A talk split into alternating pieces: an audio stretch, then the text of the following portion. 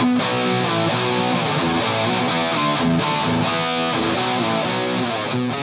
everybody. Welcome back to the Flutie Flakes Cast. I'm Doug Flutie. Uh, I'm in Fort Myers, Florida, playing baseball, trying to be a kid still and running around and got to pitch in JetBlue Stadium and having just having a blast with all, you know, it's the Advil tournament. We all got the Bengay out, the uh, the heat rub and the Advil Aleve tournament, but then the pulled hamstring tournament, we'll just call it that. Uh, having a blast down here. Love the baseball atmosphere. It is called the Roy Hobbs World Series. It is World Series time. So uh, my guest today will be Kevin Millar, a good friend, a guy that I actually loved watching play over the years, a guy that was, you know, he was a locker room guy. He was a guy that kept the morale up. And you've got to have a guy like him on the team that pulls things together and keeps guys loose and light and allows them to go play baseball. And there's just a spot for a guy like him on any roster. I absolutely love Kevin. Looking forward to talking to him. Uh, looking around the NFL again, I think we've had a constant theme of talking quarterbacks. I, I talk quarterbacks, and we we made a big deal early on in the year about the young guys and and how they're going to do. And I thought Trevor Lawrence would be the can't miss guy. I think, and going into the season, I said Mac Jones is the most NFL ready. I think Trevor Lawrence is going to be a can't miss guy. He's going to be that franchise guy for a long time, I believe. Um, but Mac Jones is really playing well and looks more polished.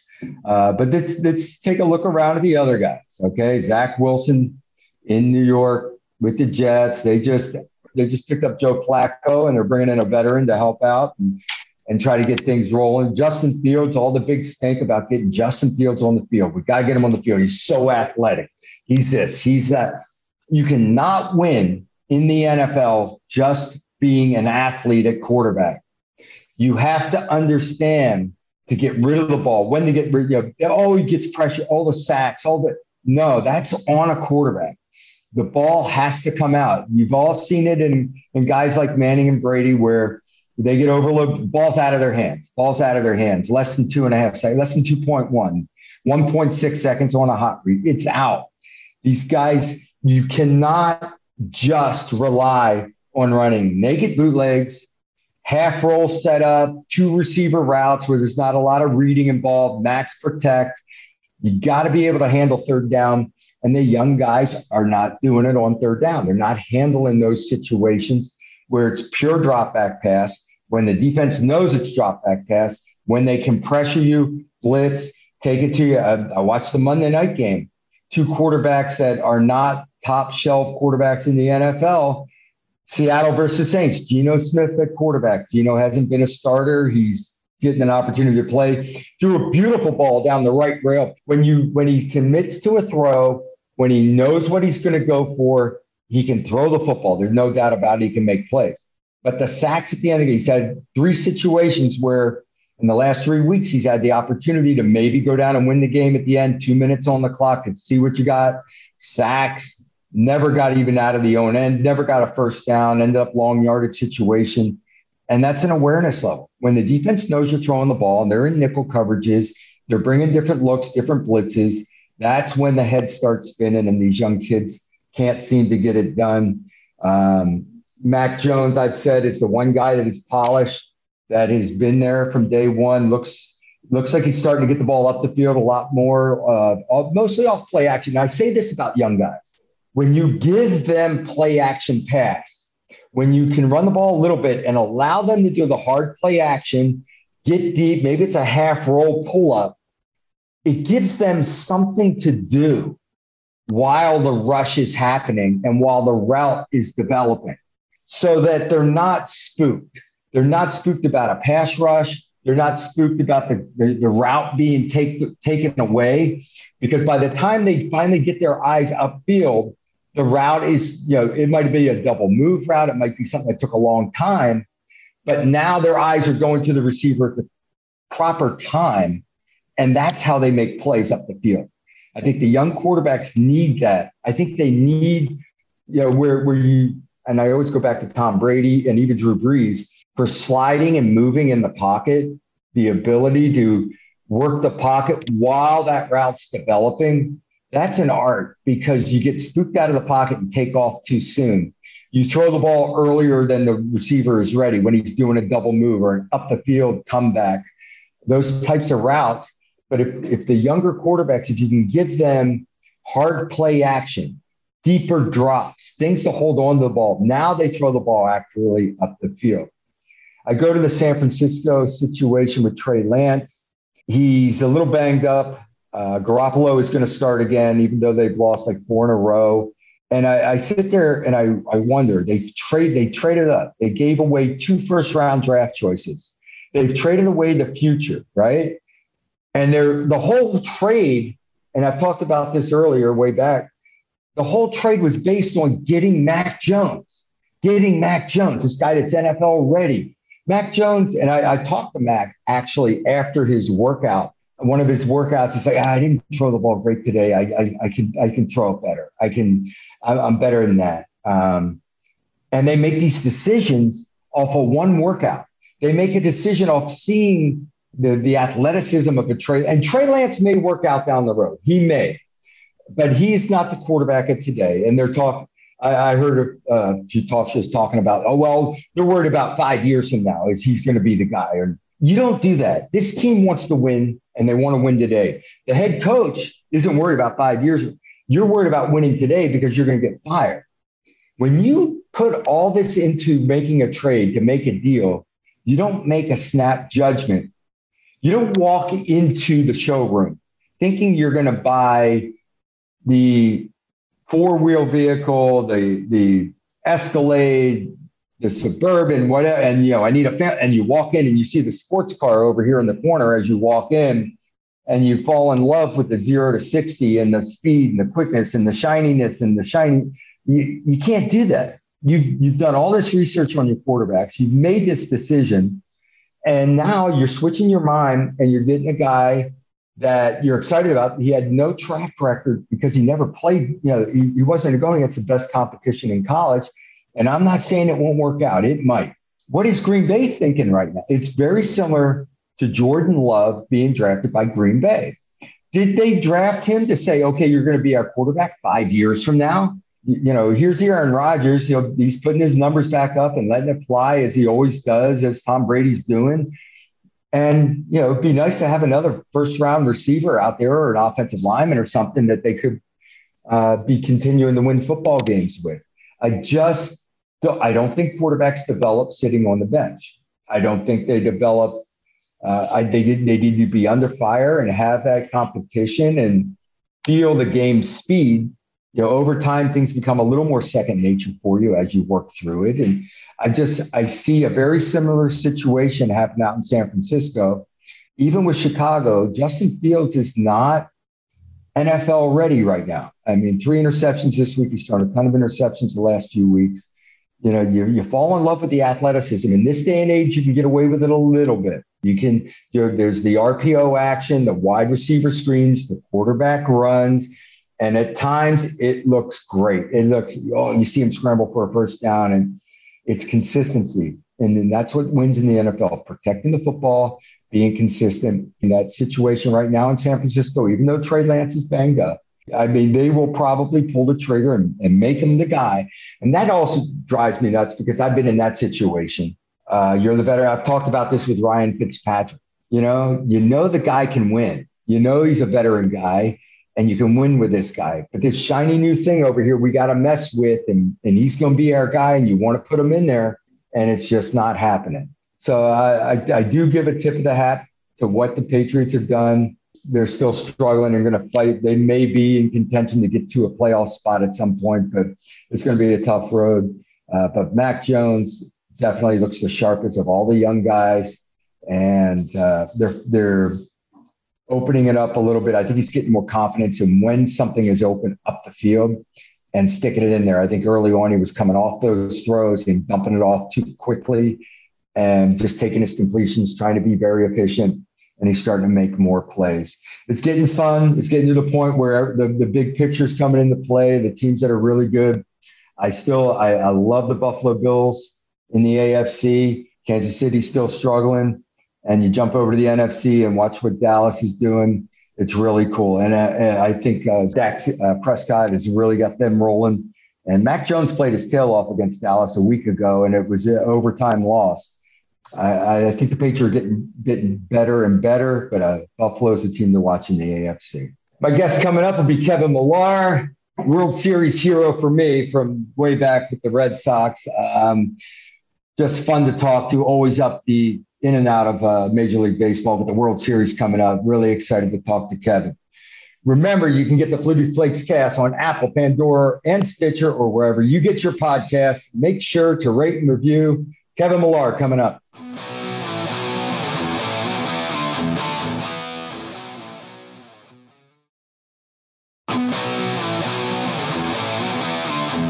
Very excited about having Kevin Millar as my guest, a guy that I go back with a little bit, friendly with, but I idolized while he was playing and loved the 04 Red Sox and the teams that he played on.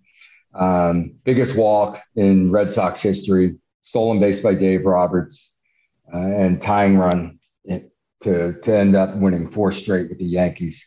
Kevin's a co host of Major League Baseball Network's Intentional Talk Live from the World Series every day at 5 p.m. Eastern. A guy that's fun to listen to on air, knows everything. Kevin, how you doing? Hey, Flutes, I'm going to tell you right now, this is good stuff. I love where you're at right now. I, before we even get in this interview, let everybody know that what you're doing tonight, are you on the mound, you said?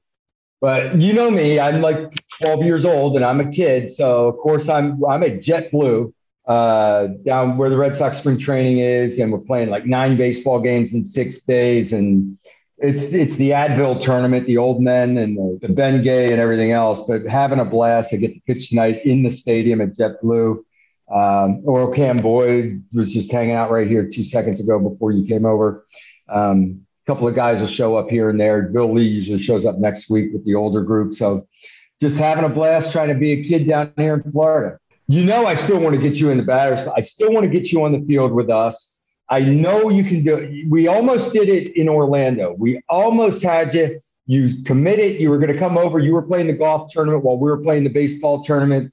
And that night just didn't work out and didn't happen that one time. And then, of course, you take your minor league at bat and one last live at bat, you just yank one, go yard right away on a curveball. And I'm like, one last great swing. And there's, yo, if you do that though, if you do that, you can never step in the batter's box again. You should never do it again. You know what's funny? That's exactly what everybody says. And you know how hard it is not to call the Saints up and say, listen, let's bring Lackey for an inning, Buchholz for an inning. I want another at bat but I'm scared to death because you know it's going to be a five three or a six three. Period. I can't do that again. I couldn't do that when I played actively to play take seven years off and then hit a home run. Well, yeah, you know I'm a diehard Red Sox fan, and it was so much fun watching them make this run. I like I it was unexpected to me. I did not know this team, and then they they it kind of just came together at the right time. I mean, the bombs they were hitting, the way they they got swept by the Yankees late, and it just looked like, okay, they squeaked into the playoffs and we're just going to get crushed by the Yankees. All of a sudden, they start hitting bombs to get past the Yankees. I'm like, that's good enough. I'll take that. That's a successful season. And then they get by the Rays, and then, then they keep swinging the bats through the first three games against the Astros, but it finally uh, fell apart. What did you think of this postseason run by the Red Sox? Yeah, I'll, I'll be honest with you. Two months prior, you felt the struggle bunny train and they were kind of slipping because they definitely played unbelievable this year. They surprised a lot of folks, right? You didn't feel that they were going to be as good. There is an Alex Cora situation going on. This team immediately came right together with the glue and they played great baseball. But at the end of the season, you felt like, I'd say last six weeks, I'm like, oh God, they're slipping. Yankees were kind of slipping, but then they'd get hot. The Rays have been the Rays. They, they find a way to keep doing it and they do it with their theories. But then also the Red Sox, here they are at the back end of the year, you saw this team start going in the good direction. You're like, oh, now they're getting hot. Their bullpen's a lot better than was we were given credit for. I mean, Eovaldi, what an amazing guy that he has been for that organization. Uh, you look at Sale was coming back. He had some great starts down the stretch. And then the postseason started, that offense was, I mean, you couldn't get him out. And so you felt really good about them. You know how important confidence is. And when you get rolling, it just keeps coming. And then all of a sudden, the same uh, in the reverse situation happens where you start to struggle. You start looking around, waiting for it. How, what do you do to lighten the locker room, change it back up, get the momentum back, do it? You know, and you know, it might have been the pitching on the other side that just shut down the Sox, but all of a sudden the bat stopped working. Yeah, it, it, it's funny because you you become a victim of good pitches. And the Red Sox did so good early on, right? And they hit three grand slams, first time in the history of baseball. But you will run into a buzzsaw. Framber, Valdez, you got to tip your hat. He threw an amazing game. Ball was moving everywhere. So sometimes we don't give credit. We want to talk about, oh, God, the Red Sox were struggling. And then also you see Garcia stuff. I was sitting in the stands, Doug, and I don't get a chance to sit in the stands much because we're always, you know, we're running around. You don't get a chance to be a fan. I sat there with my wife and my two boys we were 20 rows back behind Houston's dugout watching this kid throw. It looked like Roger Clemens. It looked like Pedro in his prime, but because he's a rookie, he didn't get credit. And yeah, I don't think God could have hit him that night. And the Red Sox did the best they could. But when you have scenes like that, you got to remain positive because baseball, you fail so much. So to come in and let the boys know every time you get out, you got to still kind of act like you're carrying luggage. I always talk about with that chest out to maintain that confidence because you know you get out a lot in baseball and you get 500 at bats, you make 350 right hand turns. So you got to know how to handle those right hand turns. And sometimes you just run into buzzsaws. So World Series coming up. Uh, what do you think? A long series, short series? What do you see here? I, you know, the Astros are a darn good team, and and the Red Sox learned that, even though they were pounding the fences for a while with them. Uh, how do you see this this playing out? Honest to God, if you were to ask me, I would say that Houston Astros seem and feel tough mentally right now. We, we all know what happened in 17. They win the World Series. Now we got the trash can saga. Then COVID hits and he had the year off. And you felt like, oh, thank goodness for the Astros because there would have been a lot of heat that next year. But I will say this, Dougie. The one thing about the Astros is that they are a good ball club. And I don't care what anybody says. And I know that everybody's got an opinion and I understand their opinions, but this is the thing. The, the world that we're in with all of these devices and all these iPads and Apple Watches, every team is looking for an advantage. Did they get caught? Yes. Was the arrogance it felt like? Yes. But I'm going to tell you, Jose Altuve, Alex Bregman, Correa, Michael Brantley, these are unbelievable dudes, okay? And they're very good baseball players and better people as than baseball players. So you get labeled, and you know how it is. We've been on teams our whole life. If two of your teammates do something bad, you're labeled to that. But not every guy on that team deserves the eh that they've been getting and have gotten. But I'll tell you, they are a tough team. Dusty Baker's a, a, the perfect manager to go in and and take this group and I tell you, I would say them in six would be my prediction. So, what is something kind of specific that you you're really looking for that might determine this series, or that you're looking for in this World Series?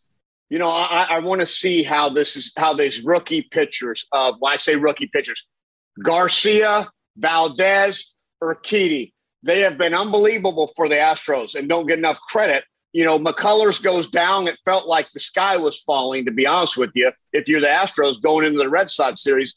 But these kids can pitch. So I'm curious to see if this moment is too big or how they're going to do. And I tell you what, the Braves, they're a good ball club. They've been playing great baseball. Max Fried and these boys and Freddie Freeman are ready. One of my favorite things about you, and I love, you know, watching you play and all that, but the heck with all that. I used to go to the Fenway early and be in there during the home team's batting practice and going to Green Monster. And you, Mirabelli, and even I think William Opeña was part of that group, did nothing but jack home runs on your last round of at bats. It's like home run derby. And I loved it. I'd go up there with my little nephews. They're running around the Green Monster collecting balls. Did you guys, I mean, was it like that? Did you just decided it's time to start just jacking them rather than working on hitting? That's why I laugh when people say I can't do home run derby because I'm worried about the second half of the year. I said, guys, that's full of junk. We do home run derby every night in the big leagues. The last few rounds, you're trying to hit home runs. That's like a home run derby. So you, you get to the playoffs, and now I grew up as a kid watching Luis Tiant throw 175, 200 pitches in a game. and the days of Nolan Ryan just throwing it's your game, it's nine innings, you go. And I know things are more specific now, but even you know, the regular season guys are getting maybe to the fifth or sixth inning if they're lucky. And all of a sudden, a short leash in the playoffs. I mean, of all these allowed one run through five innings and and really mowing people down and, and comes out of the game. And guys, I mean, shoot, Sale came out of a game in the like second inning. He got four outs in the game and he's out of the ball game. What do you make of this and how much pressure does that put on the bullpen? Yeah, Garcia gives up a triple to Kiki Hernandez, had a no hitter, and he came out that moment. But I give Dusty Baker credit for letting Framber go eight innings in Fenway. You just don't see it anymore. I'm losing my mind. I talked to John Lackey. I talked to Buchholz. We all live down here in the street. I'm like, am I crazy or is, like, how do you feel? You know, Lackey, you know, Lackey, Lackey, you know how he was. He's like, hey, he'd have to get that ball out of my hand. I'm not, I mean, these guys are dominating but yet four and a two thirds or three and a third. It doesn't make sense to me. I don't know if the analytics are getting way too much credit than watching the game with your eyeballs. You've seen me swing a bat a little bit, and I can't hit the ball to save my life, but I get on base because I, I slap it around, I put it where they aren't, whatever.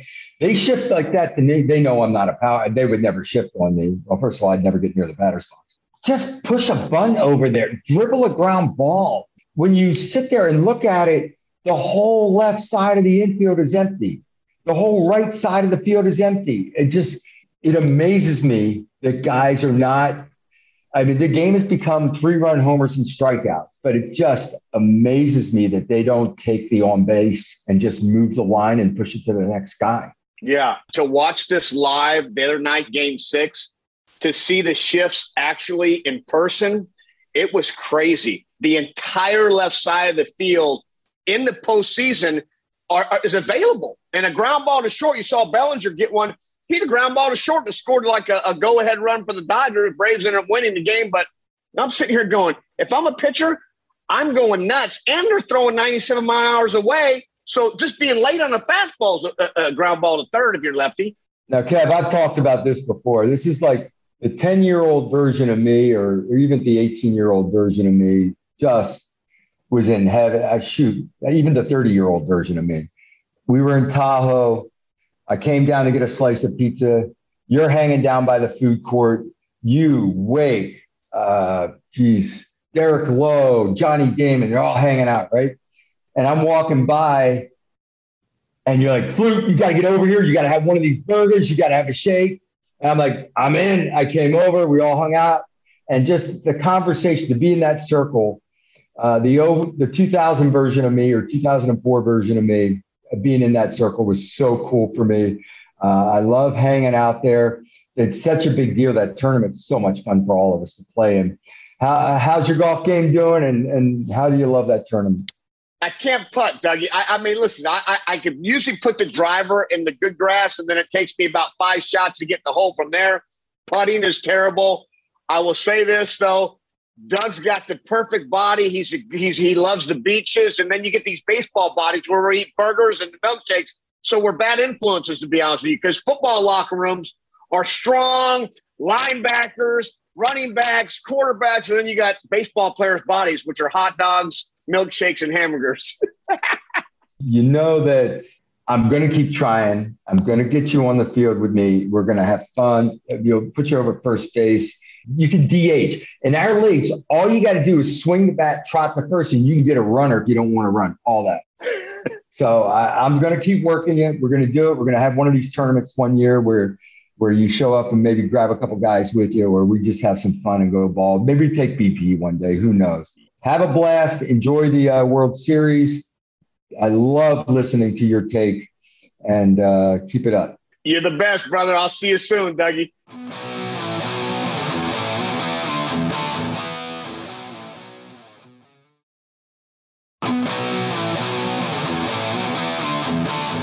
I want to thank Kevin Millar for joining me. That's a lot of I love talking to Kevin and uh, coming up for the World Series and all. I guess I got to make a pick, right? So uh, let's go with the Astros. I'm going to go with the Astros. Kevin said six. I'm going to go with him. He knows what he's talking about.